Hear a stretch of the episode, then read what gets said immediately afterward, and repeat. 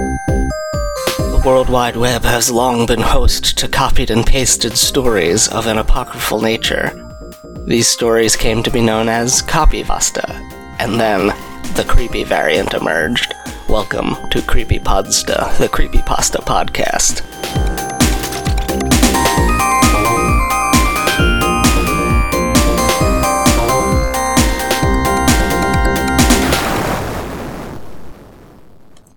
Welcome to the show. I'm the host of it, Jeff. We are here to talk about some creepypastas. This is closing out our little ritual trio. Uh, if you collect all of these episodes and then put them in a little pile in front of your door, light them on fire, put one drop of blood on top of them, spin around three times, and then sit down, um, you'll summon Slenderman, I guess.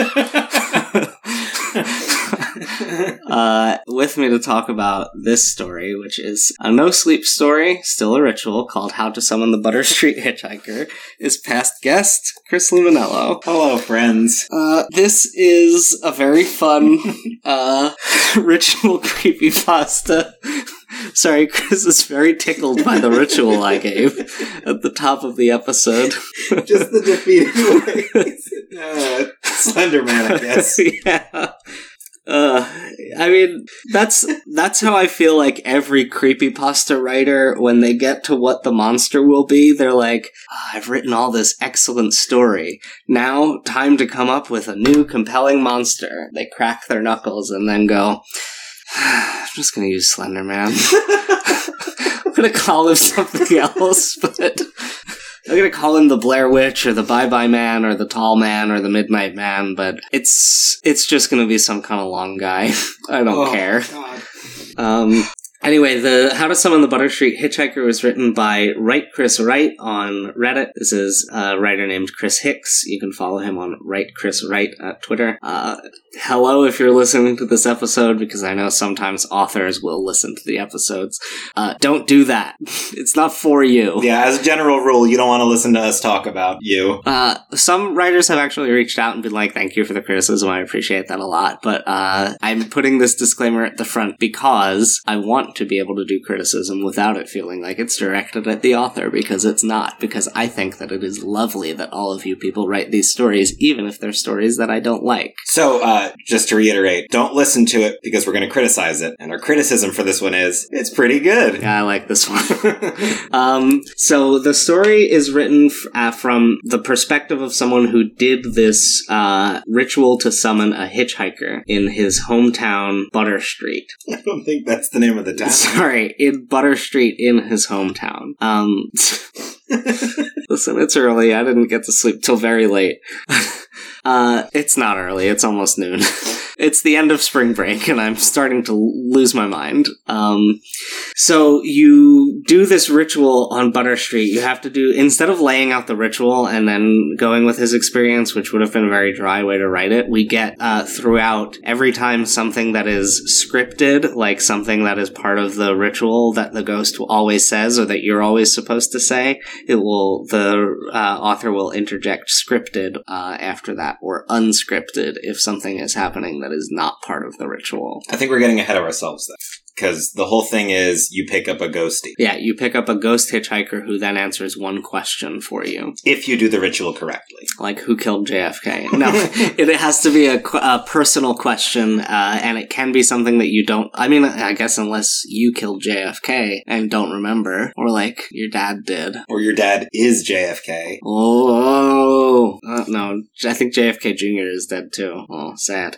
Anyway, Any uh, descendants of JFK? are there any? Did RFK have any kids? I guess that would be like his nephew, though. That counts. I That's mean, not a descendant of him. Yeah, but like haunted uncles with big castles or whatever. That's what JFK had. Haunted uncles with big castles absolutely sounds like a very weird algorithmically generated pornography. It's the only kind of like. um, so you go and pick up this hitchhiker, and you're not supposed to look at the hitchhiker. Um, and the uh, hitchhiker seems to vary in appearance. and is not like like it's been happening for a long time, but the hitchhiker is always somewhat modern. Isn't uh, is not like it was when it when the thing started happening in the 40s or 50s or whatever. So right off the bat, this one is better than the ones that we've covered previously because there is a specific reason you would want to do this. Exactly. Uh, so you have to start your car at midnight and stay in the car with the car on. You can't turn the car off or get out of the car, but you can't pick up the hitchhiker until three o'clock in the morning.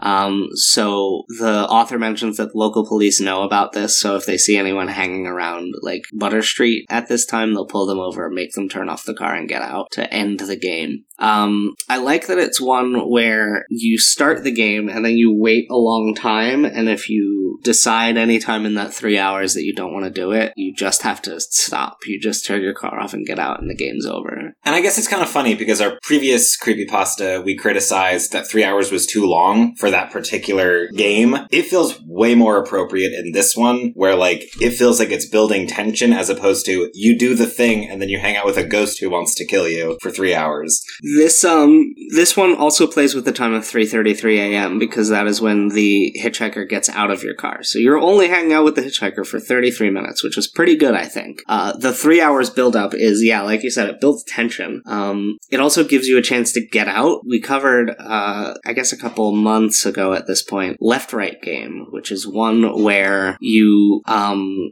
turn left and then right, and you have to like you're driving, you turn, make the first left you can make, make the first right you can make, see how far you can get. Um, in this one, it's a haunted game, and if you make a certain number of lefts and rights, you enter some kind of alternate world. Um, but there's ample opportunity. You can make like 40 something lefts and rights before you enter the other world, and then you can, um, like, just cancel the game at any point by leaving. Um, Is it a literal game, like a video game? no, it's like a, it was like a story about, uh, similar to your midnight game or summoning the hitchhiker. Gotcha. Um, I think it's based on like a driving type of game, like a game that you would play in the car, like see how far you can get just driving left and right before you hit a dead end. Um, but I think we talked about in the episode we've never heard of anyone playing such a game. Um, and the author presented it in that story as if it was a thing everyone had heard of, like I Spy. Um, anyway, this one, the hitchhiker, when you pick him up, uh, always a man, but varies in age and uh, appearance and fashion. and he is always soaking wet. Yeah, he enters the car wet and says, It's a bad night for rain, and you have to say, Is there ever a good night in response? And he laughs, and then you're that means you're in the game. Now remember, because this is going to come back later. Yes. Um, so you uh this author went and filled up with gas and then went to the bathroom at like eleven forty five and then started the car at midnight and waited, uh drove around the county, he said, so that he wouldn't get pulled over by the cops and then drove to Butter Street with like kept his GPS on so he would know when he would have to start driving to Butter Street to make it on time. Something that I also want to point out uh, that I like about this one is there are a bunch of very specific rules and suggestions, but unlike the stupid Disney World one, they all make sense uh, in a way where this could have been happening for very a very very very long time. Yeah, there's uh the plausible deniability that you get with it um is you don't know where Butter Street is. Uh and if you try it on Butter Street and it doesn't work, oh you just have the wrong town. Right. And he keeps saying, like, you know, it's better to have a four door car or make sure that he sits behind you and not next to you. And it's like, these are things that people who have tried to do this have figured out. And that makes it feel a lot more reasonable. Also, the way the ghosty is characterized, he's not super malevolent. Uh, It- it almost- ostensibly. Yeah, it almost seems like he doesn't know that he's a ghost and doesn't know that he has evil like power. Yeah. He seems like an Um, okay guy. Yeah, it's just if you break the ritual, unspecified bad things happen to you. Um, so you, when you stop to pull over, um, you leave the car on and in drive, but you pull the emergency brake up. You turn off everything but the car, so the lights, the AC, the radio, phone. It says. Does that mean your cell phone? I guess. Uh, you unlock the car doors three times. I don't know if that means like unlock, lock, unlock, lock, unlock, or if it just means click unlock three times. Well, this is one of those details that I kind of like, where it feels like uh, someone did this, and it definitely didn't have any bearing, but it felt like it did. So, like, you do that kind of like when you are playing Pokemon and you throw the ball, and You it's like, oh, you B tap A, down. tap A, or whatever you're doing. Hold B and down. And it's Everyone like- knows. yeah, it totally works, but like, it Yeah. doesn't. It just feels like it works. Yeah, the author even says um, the rules posted online had small variations, but attempts that contained the following actions had the highest rate of success.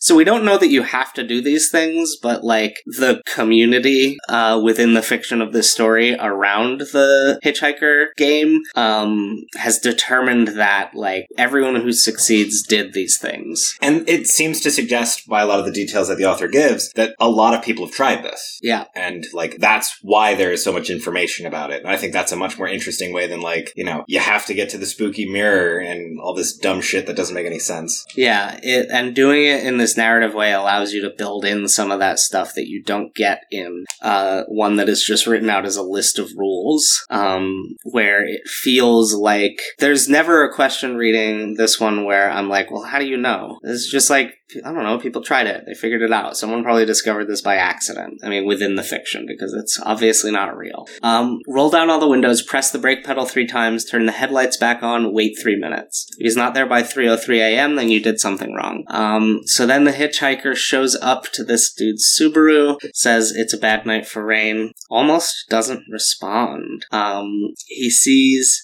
uh, like average height guy dressed in a Dr. Dre t-shirt with the cover to the Chronic on it, red windbreaker, and de- ooh, excuse me, dark denim jeans. Um, you have to keep the lights off in your car. You can look in the mirror, but you're not supposed to look at the guy's face um, until the very end. Um, then he finally does the response, and he, uh, over the course of the story, distor- the story discovers that this is like a young black man who looks. Uh, his fashion suggests that he's from like the late '90s, um, and they have like a friendly conversation, which I thought was really cool because usually a hitchhiker, like ghost hitchhikers, there was one in the left right game actually. There's a ghost hitchhiker in that one who's a total asshole, and he tries to trick you into answering questions, and if you answer his questions, it's very bad for you. Yeah, this guy just seems alright. Yeah, Seems like a nice enough guy. Yeah, I like the idea that you can like that you're helping out this ghost in some way. There is one scene where he's maybe a little too nice, but we'll get to that. Right. Um. So you uh have to ask him where are you headed, and he says, "I'm headed to see my girl. I worked the late shift tonight. Thought I'd prop it, pop in to surprise her." Uh, his response to this question was always different. Um. So like other hitchhiker heads uh, on the web are all theorize that it's like not the same guy. That like it's someone following a similar routine, but they have different responses and different appearances. So it's like not the same spirit, which is cool. I like that.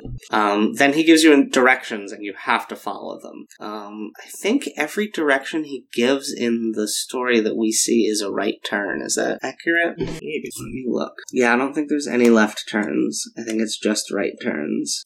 I think there's one. Turn. There's. I'm just searching right.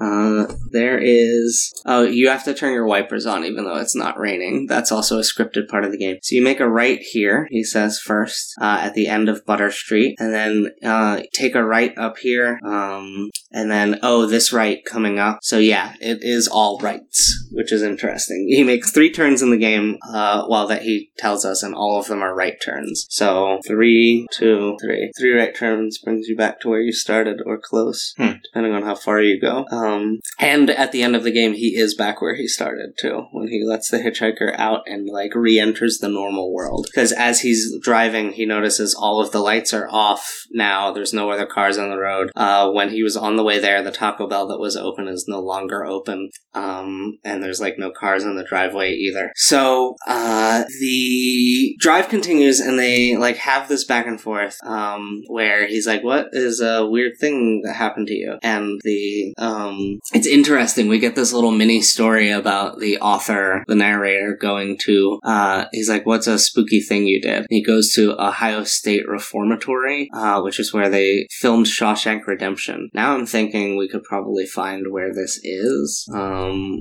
Butter Street Mansfield, Ohio. Uh, Butter Street near Mansfield, Ohio. Is there any reason to think that he wasn't traveling to Shawshank? Uh, just because it says in the story, um, I was on an overnight ghost hunt at the Ohio State Reformatory. It's an old prison up in Mansfield. Mm. Not specifying the state tells me they're in the same state. Okay, that's reasonable. Um, I guess I don't know for sure that Ohio State Reformatory is in Ohio, but that's a good guess. Yeah, it is uh, Mansfield, Ohio. So that is a little clue. We could probably find Butter Street if we did a little research, but I'm not doing that research right now. Um, so he relates the story about how he saw a ghost here because the warden um, accidentally killed his wife um, in the prison. His gun fell out uh, fell out of the closet and went off by accident. Um, which I'm just realizing maybe plays into something later in the story. So, uh, the, there's like a little unscripted banter about how awful it must be to have your life cut short like that, the ghost says. Um, so he eventually, uh, he says, you got any family? Scripted. And the, um, driver responds, we don't know if this is scripted or unscripted. He says, I used to, just me now. Um, the ghost responds with something unscripted. Uh, gets something more unscripted, then drops him off. And you have to, you pull on the shoulder, turn the lights, radio off, and engage the parking brake, but leave the car and drive like usual. Uh, you don't have to do the locking and unlocking, you just unlock the car. You don't watch him get out, you just stare at your hands on the steering wheel, and the hitchhiker will come around to the driver's side window and, uh, say, thanks for the ride, do you have a question for me? Um, completely devoid of personality or emotion, which I think is an interesting touch. Uh, and our driver, in a panic, says, "Is she at peace? Does she blame me?" And he like gets very nervous um, because you're supposed to look up at the hitchhiker after you ask your question. Looks up at the hitchhiker, and the hitchhiker says, "That's two questions, my friend." And this is a really tense part of the story. I like this a lot. Yeah, this is a good moment. Like the narrator is very aware that he made a mistake when he says this, and we the reader don't know how how it's going to play out. yeah. Uh, are we finally going to see this ghosty be, Be scary, be mean? Um, uh, and then he doesn't.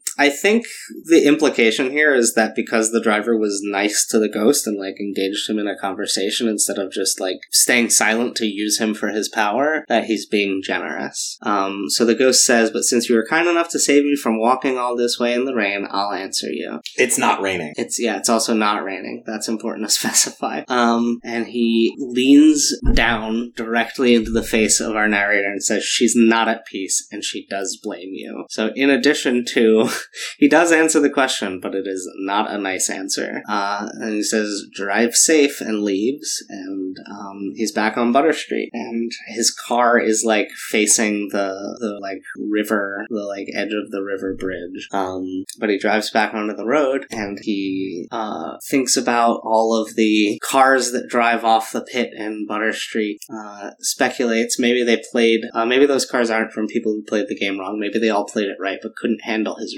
response to their question. And the uh, author, the narrator rather, seems to be saying he's going to be going back. He looks at a photo of Abigail, my Abigail, he says, taken two weeks before she died. Um, this is, I think that there's a chance that there's like an implication here that maybe this author is that prison warden. Yeah. Maybe. Uh, in, in any case, it's a bit of parallelism. Yeah, there's definitely parallelism. Uh, I mean, the ghost, the current ghost also says, like, I'm going to see my gal. And Yeah, like, life without her would be just empty. Um, and him mentioning like having someone having your life cut off so tragically short. It's like the ghost seems to know what he's gonna ask. Yeah, because that seems to be what they all ask, maybe. Um, I also think that this moment is A, well written, and B, interesting characterization because we spend the whole time thinking that being told that the ghost is malevolent, but it only behaves benevolently. Uh, I think that there's reason to believe that this ghost does not know the answer, but is only giving the answer that will, like, drive the narrator to insanity. Yeah, maybe. Um, you can ask.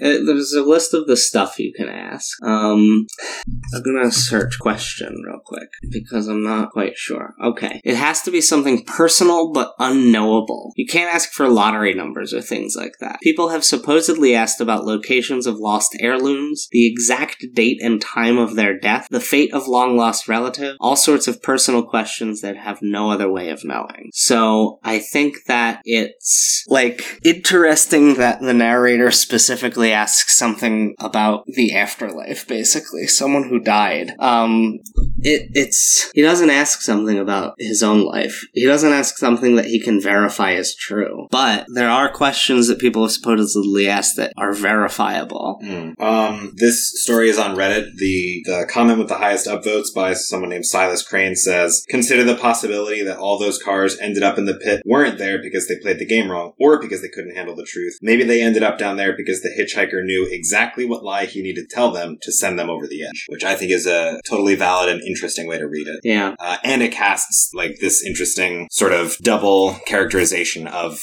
the hitchhiker. Yeah, I, I it's I like the hitchhiker. I think that he's a nice guy, but also He's an evil ghoulie. yeah, it might be an evil ghost that's sending people to their death. There's also somewhat of an implication that maybe um, the people who die on the Butter Street Bridge become more hitchhiker spirits. Yeah, they've. I, I think, for whatever it's worth, that that's exactly what happens, and then whoever is currently, you know, possessed or embodied or whatever, whatever form it takes, like maybe they go away. Yeah. Like you have to, like it follows. You gotta give it to someone Pass it on, yeah. Um, so he says he's going back to see the hitchhiker, but he says he's wearing a gray Adidas hoodie and jeans. And if somebody out there reading this picks up the hitchhiker later on and sees something similar in mm, typo and sees something similar in get in their back seat, nope.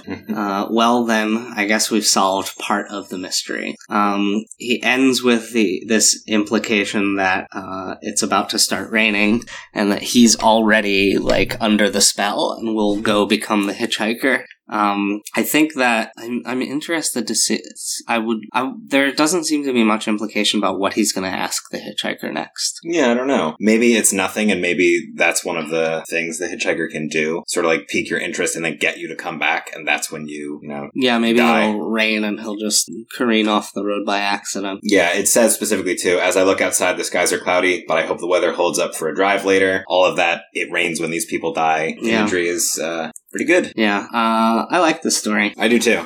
Uh, what do you like about it? Um, I think that it's structured in a way that is smart, like the sort of not flashback necessarily, but like having all these rules and then going back to them all the time, and then there's an there's an arc for the narrator, which Yeah. is interesting. Like we are, gr- it's not just a list of rules. We are grounded in the story of the narrator experiencing this, and I also like that the narrator is kind of self aware, which I don't think other people who become the hitchhiker are. Like he has the wherewithal to say, "Hey, we can figure some of this out. If I die, like Yeah, this is how you'll know, rather than just being like, yeah, I'm under this ghost spell, time to go die. yeah, I, I think that it's um it fits. It's one of the a lot of no sleep stories fit the format of a post on. It's hard to discuss. There's like no sleep, the actual subreddit, and then there's no sleep, the fictional subreddit, which the real one pretends to be sometimes, where you post scary things that have actually happened to you. But no sleep, the real subreddit is not exclusively posts of people posting on no sleep talking about scary things that have happened to them, fictional scary things that have happened to fictional themselves. It is also sometimes just like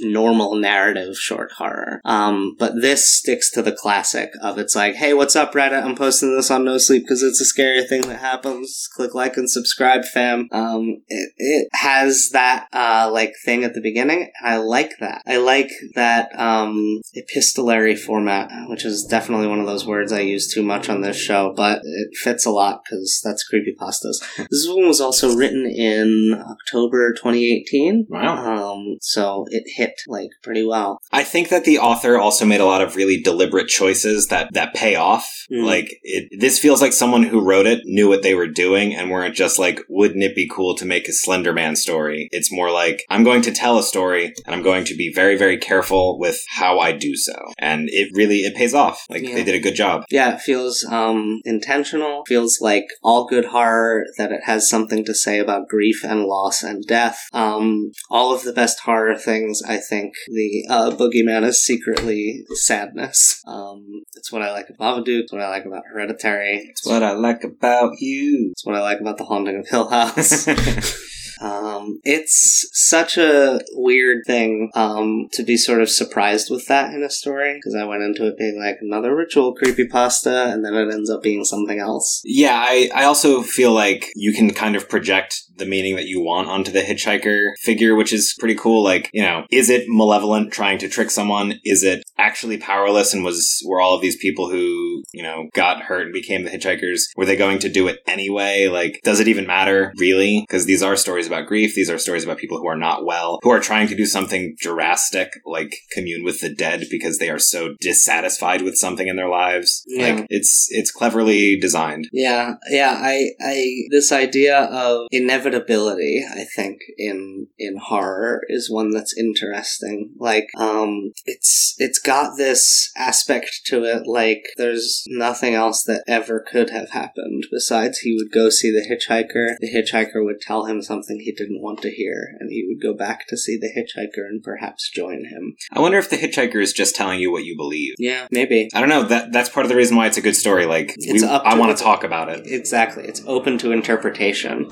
Um, I would place this probably in one of, in like the list of the best stories that I've had to read for the show. Um, that's not saying much, but I do think that I do think that this is a genuinely good story. Yeah. But also, most of the stories I read for the show are very bad. So when something is like um, professional quality in any way, and it, it makes it in front of my eyes, I'm like, oh god, finally! like that gif of Gordon Ramsay, uh, uh, finally getting some good food. Um, it's a good one. I recommend that you go read it instead of listening, instead of having listened to this episode about it. Um, that's all we have to say. Do you want to plug anything? no. Okay, we can plug. Should uh, that still be happening? Leah's exhibit will still be at Cult Party, 53 Waterbury Street in Brooklyn. Uh, you'll have already missed the opening ceremony that we talked about in the first episode here with Chris, but I believe the exhibit will be up for a full month after that. Um, Uh, there's also currently a GoFundMe page uh, for something that I'm not going to talk about on here because I don't want to be a big bummer. Uh, but Jeff has the link for it. right, we talked about it on the three episodes with Heather. You can go to bit.ly slash Moses Fund. Uh, you can help Chris out with some uh, unfortunate medical bills for a pet. Everyone is okay now, but you know it still costs a lot of money. Well, not everyone is okay. Yeah, it was okay. it was, very bad. It was, it a bad time. very We're not going to talk about it anymore. That's it's a bad time. uh, it was a very sad thing that happened, but uh, that doesn't mean that just because it happened that it's over. Uh, so go help out. I know some listeners have given, and thank you very Thank much you. for doing that. I Truly, it thank you so much. Um, again, that's bit.ly slash Moses Fund, M O S E S F U N D. You can follow me on Mastodon, coolmemes.biz slash at Jeff, patreon.com slash JeffJK. $1 a month gets you some stuff. Uh, Instagram and Snapchat, JeffJK, Creepypodsta fan group on Facebook, Creepypodsta on Twitter you can follow. Uh, you can message me anywhere and ask for an e- uh, link to the Discord, email. Uh, on the Discord, you can share pictures of your pets um, or creepy suggestions for stories, talk about the shows. Past guests, hosts are on there. Um, that's, I think, all we have to say about this one. It's a bad night for rain.